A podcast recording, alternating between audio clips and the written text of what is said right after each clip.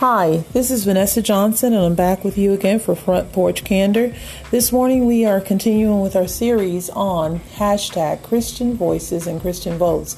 I have Gloria Samuels here with me, and she is going to speak out to the Latino and Hispanic community on her reasons why she votes and also the issues that are affecting her and why this year is different and also what she's seeking in a candidate.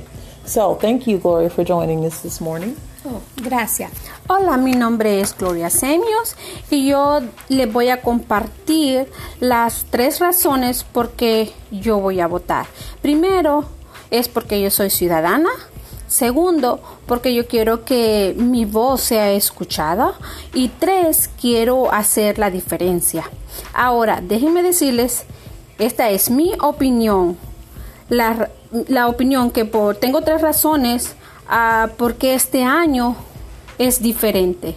Primero, porque quiero empoderar a otras personas y quiero también que trabajemos todos juntos, que trabajemos en grupo y así nosotros podemos alcanzar nuestras metas. Y también les voy a compartir por qué. ¿Qué es lo que yo quiero en un candidato? Yo quiero que nos ayude a la comunidad hispana. También quiero que todos tengamos la igualdad y la oportunidad. Y por último, quiero que tengamos más oportunidades de empleo. Eso es lo que yo quiero ver en un candidato. Y gracias por todo. Y esto fue lo que yo quería compartir con ustedes. Bye. Hasta luego.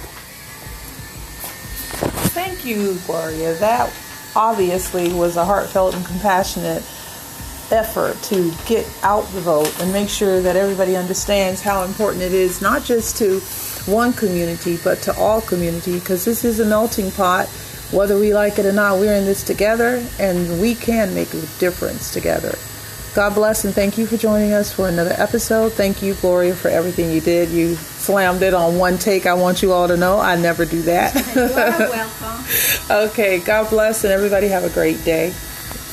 See you next time on Front Porch Candor, hashtag Christian Voices and Christian Votes. Thank you.